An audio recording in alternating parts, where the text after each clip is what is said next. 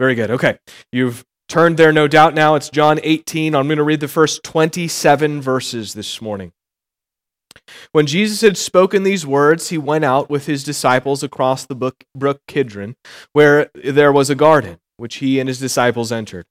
Now, Judas, who betrayed him, also knew the place, for Jesus often met there with his disciples. So Judas, having procured a band of soldiers and some officers from the chief priests and the Pharisees, went there with lanterns and torches and weapons. Then Jesus, knowing all that would happen to him, came forward and said to them, Whom do you seek? They answered him, Jesus of Nazareth. Jesus said to them, I am he. Judas, who betrayed him, was standing with them. When Jesus said to them, I am he, they drew back and fell to the ground. So he asked them again, Whom do you seek? And they said, Jesus of Nazareth. Jesus answered, I told you that I am he. So if you seek me, let these men go. This was to fulfill the word that he had spoken of those whom you gave me, I have lost not one. Then Simon Peter, having a sword, drew it and struck the high priest's servant and cut off his right ear. The servant's name was Malchus. So Jesus said to, the, said to Peter, Put your sword into its sheath. Shall I not drink the cup that the Father has given me? So the band of soldiers and their captain and the officers of the Jews arrested Jesus and bound him. First they led him to Annas, for he was the father in law of Caiaphas, who was high priest that year. It was Caiaphas who advised the Jews that it would be expedient that one man should die for the people. Simon Peter followed Jesus, and so did another disciple. Since that disciple was known to the high priest, he entered with Jesus into the courtyard of the high priest. But Peter stood outside at the door. So the other disciple, who was known to the high priest, went out and spoke to the servant girl who kept watch at the door and brought Peter in. The servant girl at the door said to Peter, You also are not one of this man's disciples, are you? He said, I am not. Now the servants and officers had made a charcoal fire because it was cold, and they were standing and warming themselves. Peter also was with them, standing and warming himself. The high priest then questioned Jesus about his disciples and his teaching. Jesus answered him, I have spoken openly to the world.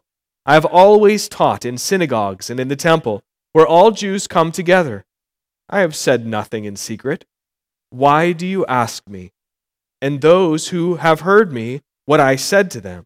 They know what I said. When he had said these things, one of the officers standing by struck Jesus with his hand, saying, Is it how is this is that how you answer the high priest? Jesus answered, If what I said was wrong, bear witness about the wrong. But if what I said is right, why do you strike me? Annas then sent him bound to Caiaphas the high priest. Now Simon Peter was standing and warming himself. So they said to him, You also are not one of his disciples, are you? He denied it and said, I am not. One of the servants of the high priest, a relative of the man whose ear Peter had cut off, asked, Did I not see you in the garden with him? Peter again denied him, and at once the rooster crowed. Oftentimes, if you watch boxing at all, boxers sometimes are referred to, if you're a bad one, as having a glass jaw. Glass is easy to break, and so the metaphor makes a lot of sense. Just emptying the dishwasher or, uh, or playing baseball in the backyard can end in broken glass really easily. And a boxer who has a glass jaw can't take a punch. That's what it means. He can't take a punch, he gets knocked out easily. Maybe he has bad technique or he has poor conditioning or has one had one too many concussions in the past. On the other hand, if you can really take a punch, you're said to have an iron jaw. How does an iron compare to glass? That's a simple question. Iron is a lot stronger than glass. It's a lot less fragile. It holds up a lot better when the punches start to fly. Is it better to have a glass jaw or an iron jaw? And in boxing, an iron jaw every day of the week. If you're constantly getting knocked out, you're a pretty bad, you're a pretty bad boxer. The scripture reading this morning that Amber read came from Isaiah, and it's a prophetic text that finds its fulfillment in the person of Jesus. This prophetic text uh, in verse 7 of what Amber read this morning, Isaiah writes, Therefore, I have set my face like a flint, and I know that I shall not be put to shame. A face like a flint is a similar metaphor to an iron jaw. The punches are coming, but the jaw isn't glass. Instead, the jaw is iron. It's a face like a flint. It's shameful to get knocked out in a heavyweight fight, but the strength to endure haymakers coming your way in a heavyweight fight holds that shame at bay. In our text this morning, again, this is a direct prophetic uh, fulfillment by Jesus. He has a face like a flint. He's facing his enemy now. The time has come. Up until this point, as we've explored the second half of John's gospel, we've seen Jesus launch into this heavy um, instructional portion as he's been with his disciples in the upper room. And over the course of the last four times we've been in John's gospel, we've looked at John 17, and this is Jesus' high priestly prayer. He's been praying. So much of what we've seen, all the way from chapter 12, at least part of chapter 12 through now, through chapter 17, is heavily, uh, heavily uh, instructional. It's given to us so that we might better know what Jesus came to do, intends to do, and what that means for us. What it meant specifically for his disciples, than what it means for us as a result. Now, as we get to chapter 18, we enter into a more narrative portion. What we mean is we're seeing events unfold, a historical account of what transpired after Jesus prayed the high priestly prayer. And with a face like flint, everything that Jesus has said, everything that he told his disciples would come to pass back in chapters 12, 13, 14, 15, 16, and prayed in 17, now are in fact coming to pass. The final act is upon us, and things begin to unfold. He makes his way to the garden, we're told, right at the beginning of chapter 18. And throughout these 27 verses, uh, there's sort of a comparison that we can make between the three primary characters that we see uh, given to us and Jesus himself. We see Jesus interacting with, uh, with Judas. We see Jesus in the band of soldiers and the officers, the Jewish officers that come along with him to arrest Jesus. We see Jesus interacting uh, with the high priest, or at least uh, the high priest's father in law, Annas. And then we see uh, the interaction, albeit separate, an interaction with Peter, as Jesus has prophesied, said directly that Peter would deny him three times before the rooster crowed and we see that interaction coming to fruition in this in this passage so these three men uh, judas annas and peter are the in reference to jesus those three will guide our time together we'll explore how the narrative center narrative centers around these three men and in each of these instances we see three haymakers coming for jesus how will Jesus respond? We see betrayal in Judas. We see corruption in Annas. And we see denial in Peter. How will Jesus respond in the face of these three difficulties, in the face of these three hardships, these curveballs, these haymakers? The first thing that we see in this text, in verses 1 through 11, is the betrayal of Judas. Now, we're told explicitly in verse 5 that Judas is a betrayer. At the second half of verse 5, Judas, who betrayed him, was standing with him. Now, remember this scene in the Last Supper. We have to always go back to chapter 13 all the way back in chapter 13, Jesus confirms that he is aware of the betrayal that's coming his way. He's aware of the fact that, that Judas is going to betray him.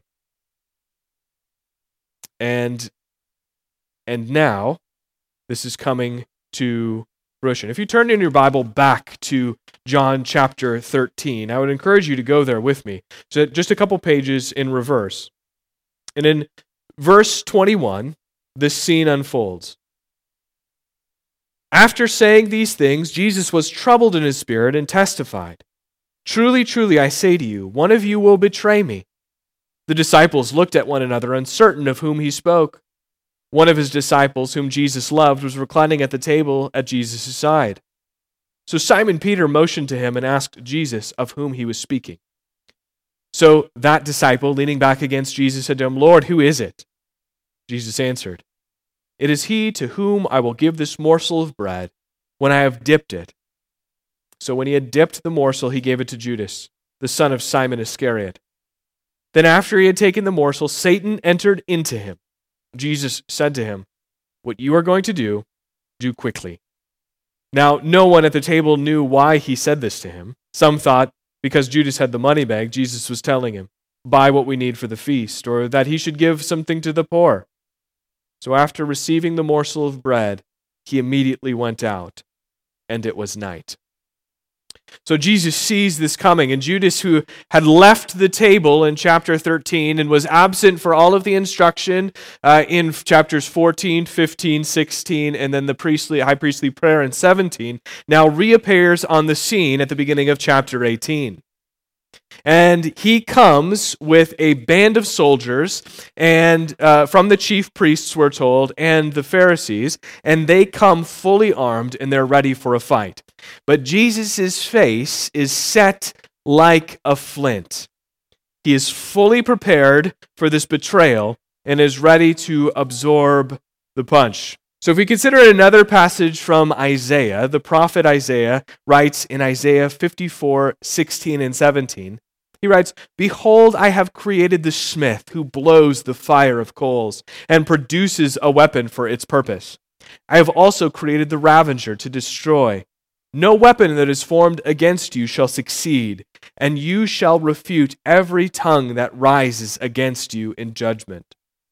Jesus is fulfilling these words in their in their seeing as well. Lanterns and torches and weapons are what the, brand, the, the band of soldiers bring, and they are prepared for a physical fight. But Jesus doesn't need weapons. This is one of the most amazing scenes in the gospel. One of the most amazing scenes in the gospel because here we bear witness to the fact that Jesus' words are enough to show who he truly is. Jesus' simple words, I am He, are enough to show who He truly is. He says, I, when they say, uh, Jesus of Nazareth, when they say to the question, Whom do you seek? And they say, Jesus of Nazareth. And Jesus says, I am He. This is enough to drive back the line this band of soldiers. Now, because you're relatively familiar with this scene, if you spent time in church, if you grew up in church and you went to Sunday school on a Sunday morning or vacation Bible school and you talked about this scene in particular, you probably saw some drawing of some a couple of people coming with Judas and then a couple more people in the background. But I want I want you to get in your head what's actually happening here. The men that Jesus says this to and fall down, these aren't a bunch of expendables. These are likely Roman soldiers trained for battle. It's not a bunch of unskilled, undisciplined, flabby militiamen. These are soldiers, Romans, in Jerusalem, sent there from Rome as a garrison during the Passover feast because during the Passover, Jewish people from all over the region would come and descend upon Jerusalem, and the population would explode for a, for a period of time. And in that time, religious upstarts, people who wanted to stir the pot religiously, would come in and oftentimes uh, start physical uprising.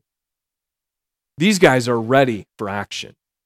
They've been put there by their Roman overlords in order to ensure that men like Jesus don't stir up the people and cause a, a serious scene in Jerusalem.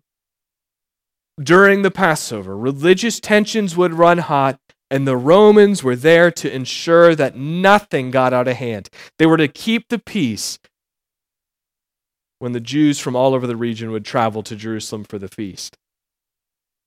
And don't think this is a small number of guys either. Again, if you open up your storybook Bible, the picture might just have two or three people walking in with Judas. But the term band of soldiers was often used to indicate one tenth of a legion. One tenth of a legion of soldiers. A legion is 6,000 soldiers. So, uh, one tenth of that is 600. Now, sometimes uh, a band of soldiers would also refer to a smaller unit, a portion of that unit. But there were no less than 60 soldiers, probably more like 120, as many as 600 that came along with Judas. This is not a little group of people. This is a large group of people. And they were foaming at the mouth, ready to squash some insurrection. That's what's happening here. We have to put some of these images out of our mind and sometimes unlearn the things that we've learned. Not a couple of soldiers and a few guys with the torches. We're talking about a big group, a large group of highly trained fighting men who are stationed in Jerusalem to squash un- religious unrest. And you can imagine they're just hanging out wherever, and they get the call, and they're like, finally, some action. This wasn't a late night run to the grocery store. It was go time. These soldiers dressed for action, probably a mini minimum, again, of 60 of them. And they walk into this garden, find a one guy with another 11 guys. And then they find themselves flat on their backs. What happened? the one who created the smith, who hammered out all the swords that were in their hands, the one who created each and every one of them, who knit them together in their mother's wombs. These soldiers stood in front of the man who created them and the weapons they held meant to bring an upstart religious rabble rouser to an end could not guard against three simple words I am He. The power that stood behind creation of all things now stood before them, and, like Isaiah writes, no weapon formed against him could succeed. all this hullabaloo happens, and guess who? Peter uh, gets a bit of a burst of adrenaline, pulls out his sword, witnessing the power of Jesus. He gets feisty. He grabs his sword and cuts off the high priest's servant's ear. No doubt Peter thinks in this moment, he thinks, we could take these guys. I saw what just happened. I'm beginning to understand better who this Jesus is, and what I just saw was three words knock down a big group of highly trained guys. Let's go. His brash enthusiasm d- doesn't carry over very far, though, as we'll see in just a couple minutes. But this is the scene that's set. Jesus then says to Peter, Put your sword into its sheath. Shall I not drink the cup that the Father has given me? Jesus knows full well what he must do. He lays his life down willingly, no one takes it from him and his face is set like a flint. His jaw is one of iron. He won't be he won't be deterred from the present course that he is on.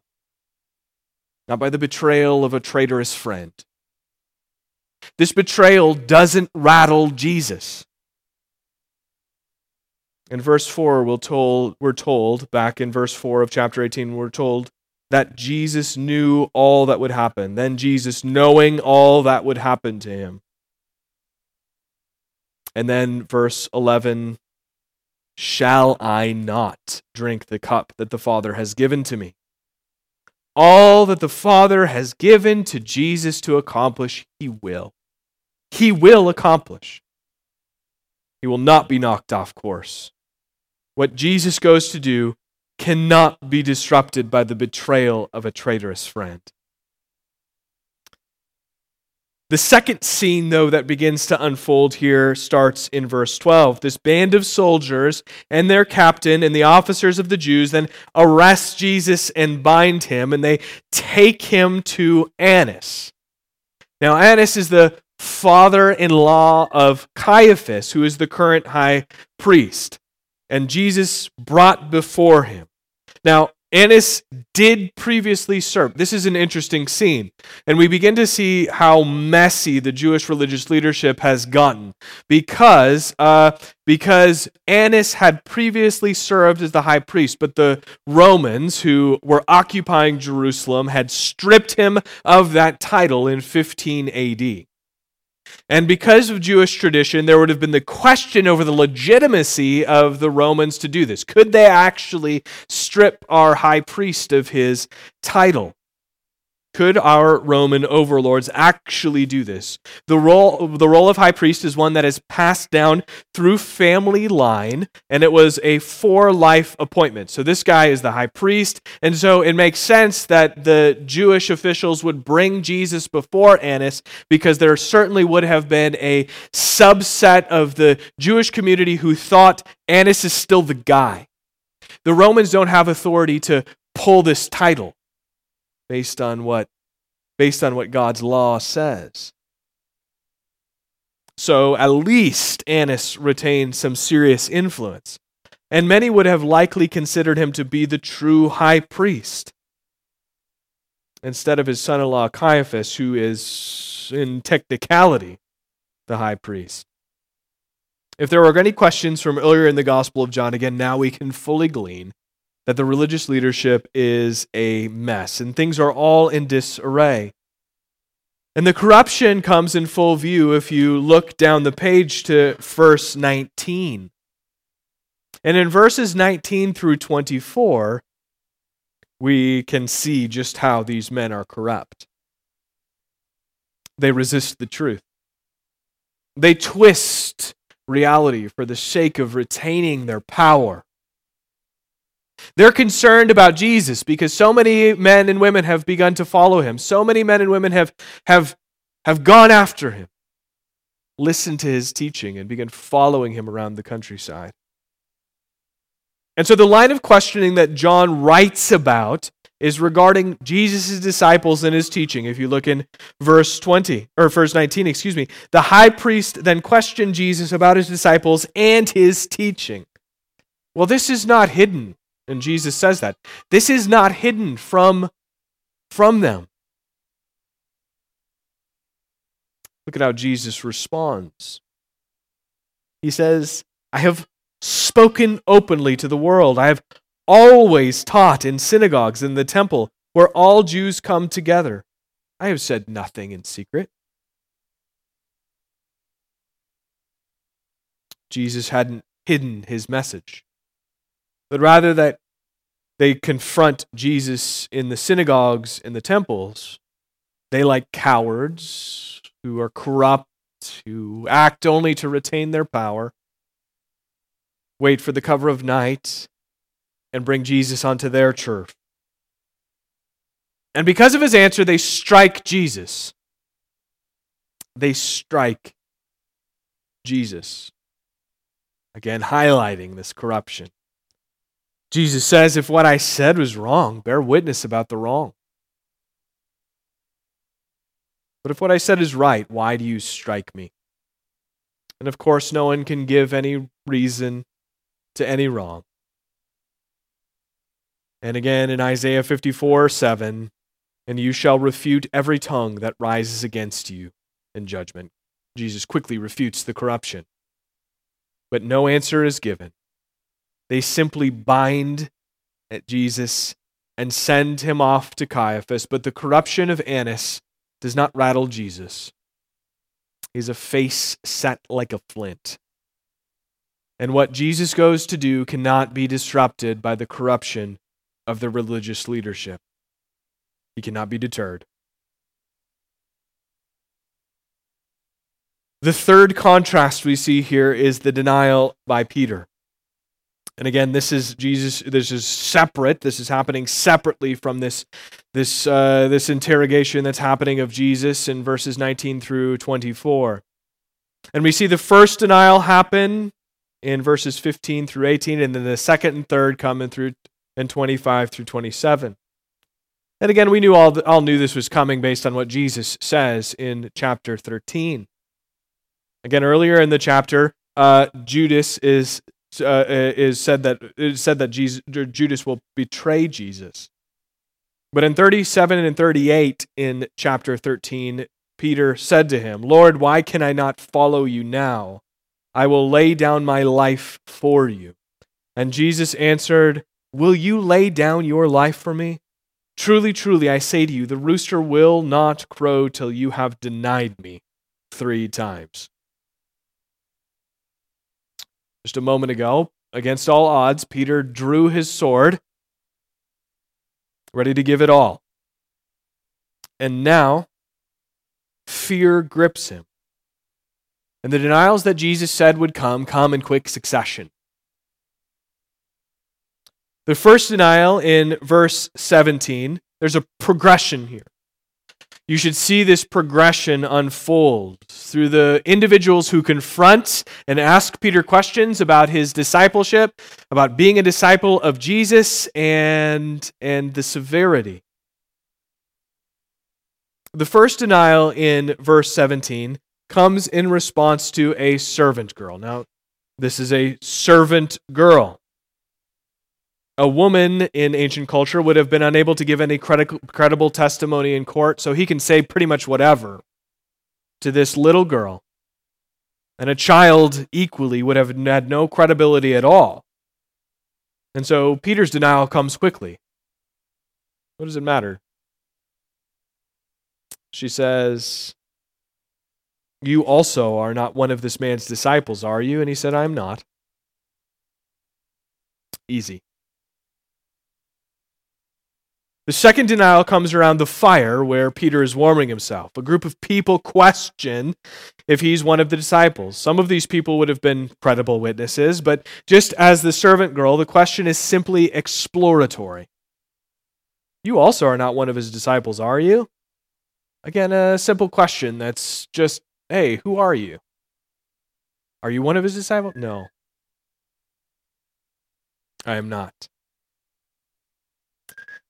But the third one, the heat gets turned up.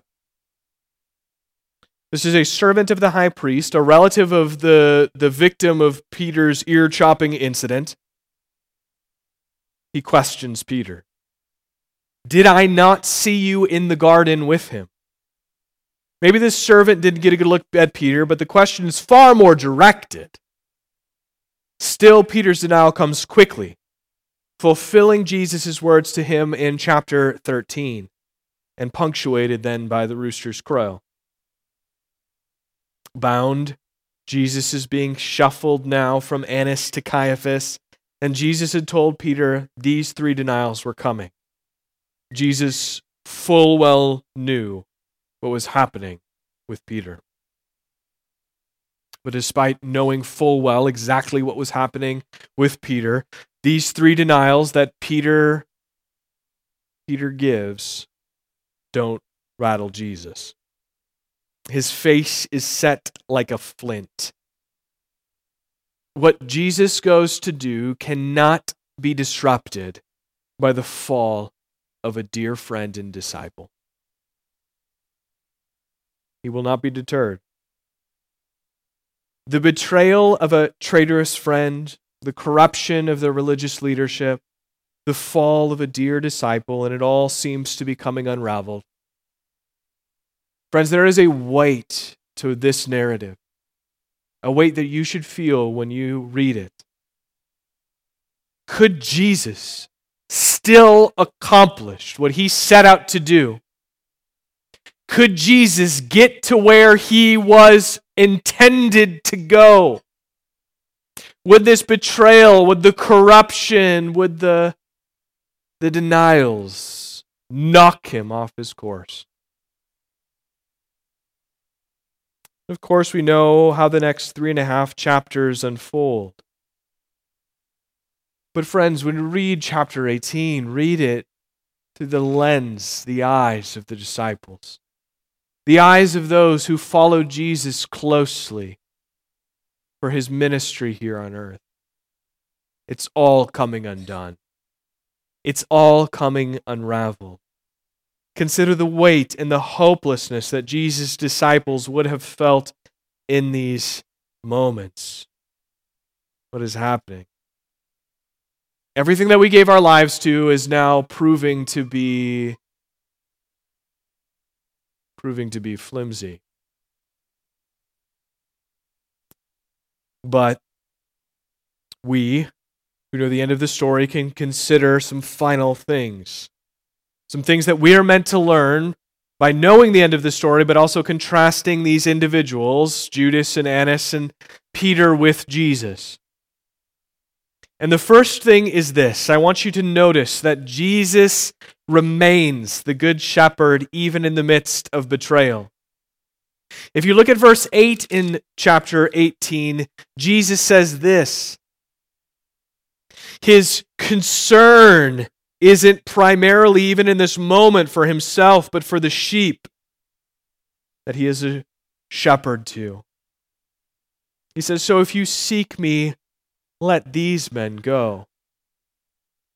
Of those whom you gave me, I have lost not one.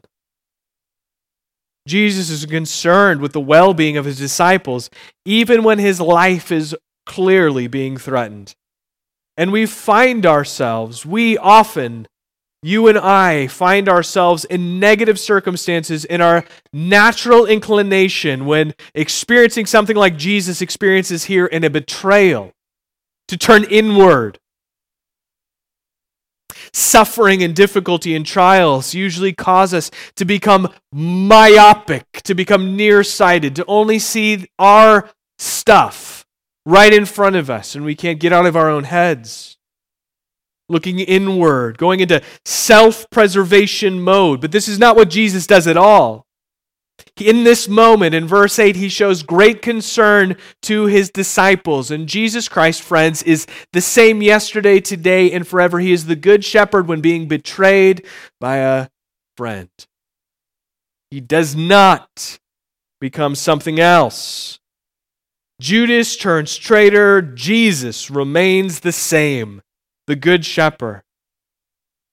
Friends, we often want to suspend who we are in the middle of tough life circumstances.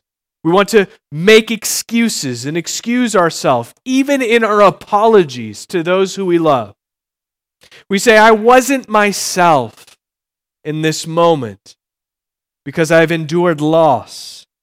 My mind wasn't right because I had a really difficult day at work.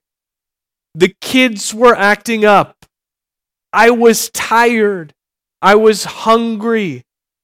But we should take note of Jesus here. In this scene, Judas is committing, bar none, the greatest betrayal in human history. And Jesus doesn't waver. Jesus doesn't say, I got to suspend the good shepherd part. He shepherds the flock perfectly. And of those the Father gave Jesus, he lost not one. Not one the Father has given him has ever been lost. You may be here this morning and you may be thinking to yourself, I'm small potatoes. I'm going to get lost in the shuffle. I live in Jamestown, North Dakota in 2023. What mind does Jesus pay to me? Friends, he is not lost one the Father has given to him. He is the Good Shepherd, always. Your circumstances don't change him. No matter what happens in all of creation large scale war, oppression, injustice, corruption no matter what, none of it can cause Jesus to lose any that the Father has given to him. And so, with his face set like a flint, fully realizing who he is in this moment, he shows his concern as the Good Shepherd for those who the Father gave to him in the garden. Notice that Jesus remains the Good Shepherd even in the midst of betrayal. And then notice that Jesus remains the truth even when up against corruption. And the corruption of Annas and the willingness to look past truth. When Jesus spe- speaks truth, and he says, If I've spoken wrong, bear witness to the wrong. But if I said what is right, why would you strike me?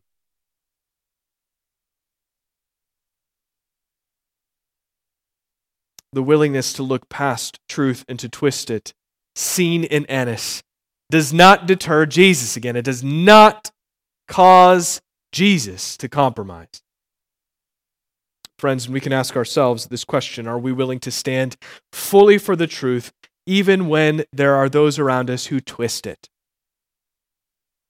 or deny it?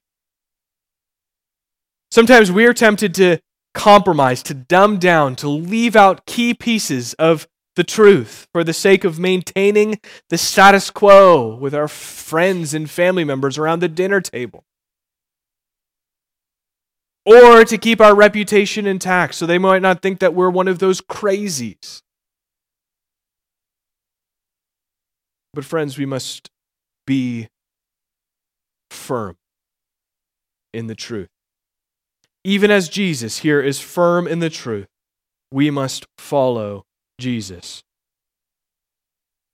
The third thing I want you to notice is that Jesus remains faithful when Peter is faithless.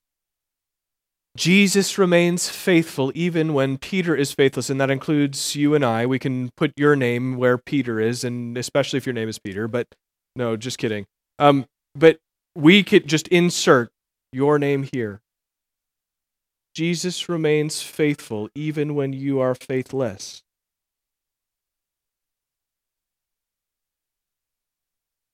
Peter may have denied Jesus three times, but Jesus doesn't deny Peter.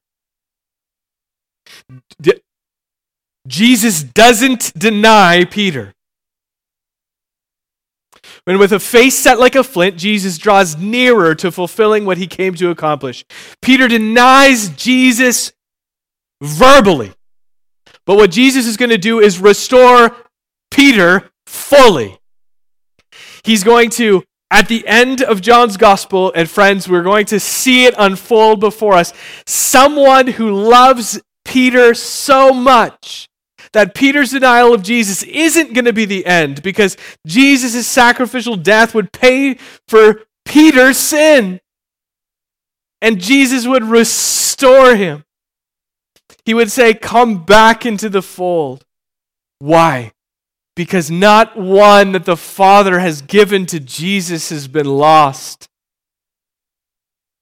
You and I, like Peter, may be grieved greatly over sin that we've committed against God. And if you look at the other gospel accounts, we see Peter grieving mightily over the reality when he heard that rooster crow that he did, in fact, deny Jesus. The three times in quick succession that Jesus said he would. But know this with a face set like a flint, Jesus could not be deterred, and he was on his way to the cross. The cross, the point in which he would pay fully for Peter's sin and your sin and my sin. He didn't stop short because of your sin. He didn't stop short because of Peter's denials. He didn't throw up his hands and said, Well, if these people can't get it figured out, then why am I even doing this? Friends, this is how we often treat Jesus Christ in our lives. We think to ourselves, I've sinned again. I've made a mess of things. And the reality is, Jesus didn't stop short because of it.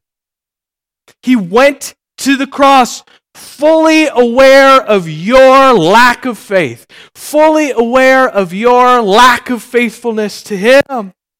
fully aware of your weakness, your fickle nature, your willingness to compromise on truth, your complete lack of ability to do anything but often deny Him.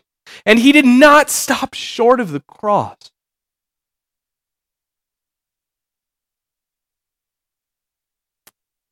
Chapter 13, Jesus says, You will deny me three times. And it happened. It didn't stop him. With a face set like flint, he went to the cross. His sacrifice is more than enough to cover all the sin that grieves you this morning. Come to Christ. Leave your sin and trust in Christ. And friends, you can fully trust Jesus. If Jesus got knocked off course by any one of these three things, or any one of these three men in corruption, betrayal, and denial, you couldn't trust him. But, friends, Jesus again is the same yesterday, today, and forever.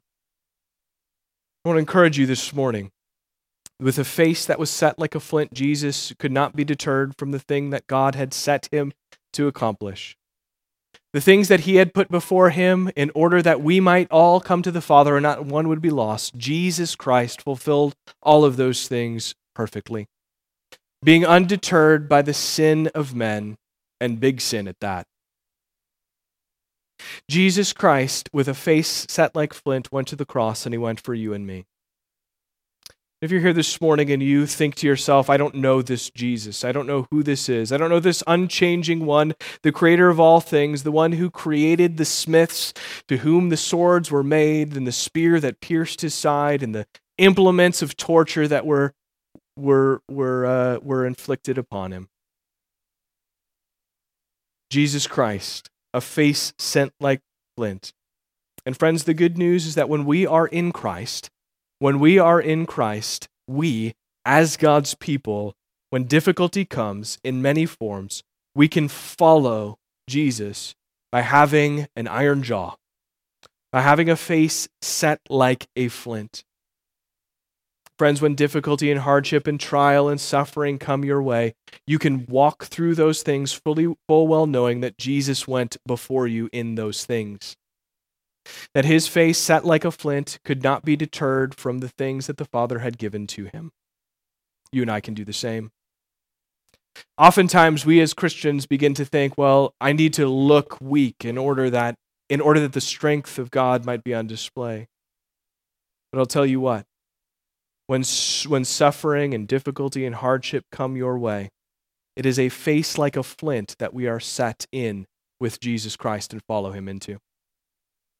Friends, this Jesus Christ extends himself to you this morning, a loving good shepherd who has not lost one. Come to Christ and trust in Christ this morning. Know fully that in the face of betrayal, in the face of corruption, in the face of denial, Jesus is the same yesterday, today, and forever. Let's pray. God, we thank you for your word. God, we thank you for the reality of who Jesus Christ is.